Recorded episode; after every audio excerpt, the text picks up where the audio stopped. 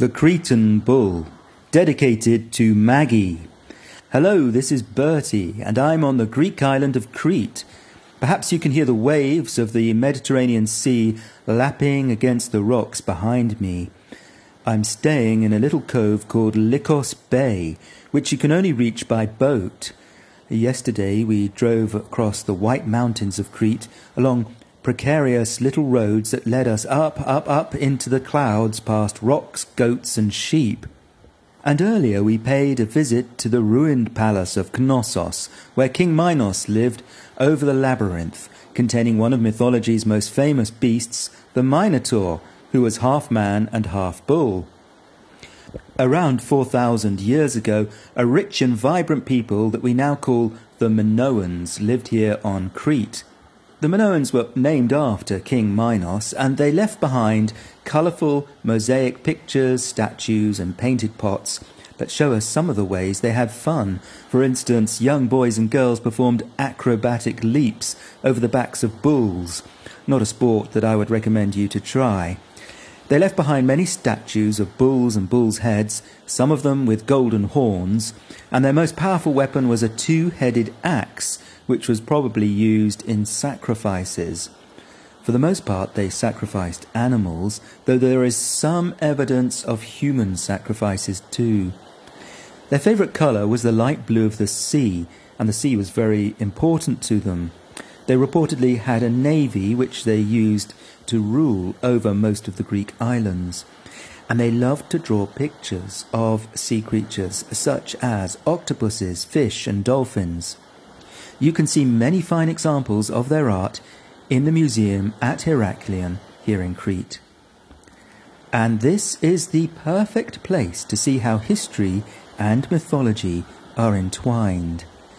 Let me just remind you of two of the most famous myths set here on the island of Crete. You can hear them in full elsewhere on Storynori, but I'll just tell you briefly now. When King Minos ruled Crete, he was the most powerful king in Greece. Every year, the cities that were under his rule had to send human sacrifices to be fed to the ferocious Minotaur, half man, half bull, who lurked in the giant maze beneath his palace. One year, Theseus, a young prince of Athens, volunteered himself as a sacrifice though he hoped to survive the ordeal by killing the Minotaur. When he arrived in the palace of King Minos, which we now believe to be Knossos, he worked his way into the affections of Minos's daughter, Princess Ariadne. Ariadne made up her mind to help Theseus. She warned him that if he ventured too far into the dark labyrinth, he would never find his way out again unless he did as she advised. She gave him a ball of golden thread and told him to unwind it as he advanced deeper into the maze. Theseus followed her instructions. He crept through the darkness, unwinding the thread as he went, and successfully killed the beast. He then retraced his steps through the gloom, following the thread, and escaped into the daylight. Now, the second story is about Daedalus, the brilliant architect who built the palace and the labyrinth for King Minos. When his work was complete, Minos refused to let him leave Crete. Daedalus decided to escape. He built wings made of wax for himself and his son Icarus. Father and son took off from the roof of the palace and soared above the sparkling sea. But Icarus grew too confident and flew too close to the sun. His wings melted in the heat, and the boy went tumbling down into the waves and drowned. It's a very Greek story, a warning to do everything in moderation and not to get above yourself, literally. So, those are two legends of Crete, pretty stories which we don't necessarily believe but we can see from the archaeology, that is, the evidence that we find by digging into the past buried beneath the ground, that the stories have a basis in truth. We have found an amazing palace on Crete, the Palace of Knossos, that dates from very ancient times. It is so vast and complex that it does indeed look like a maze.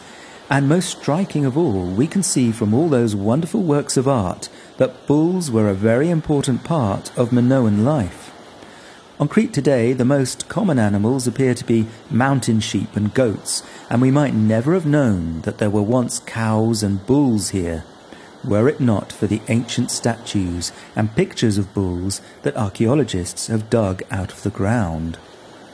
At some point, Minoan civilization just vanished, and one explanation is that there was an earthquake. Perhaps there were shakings and rumblings that preceded this terrible ground shattering event. Perhaps people thought that those scary sounds and tremblings were due to the bellowing of a bull god. And this brings us to what our historian Herodotus has to tell us about Crete. He says that Daedalus fled, perhaps flew, all the way to the island of Sicily, which is now in Italy.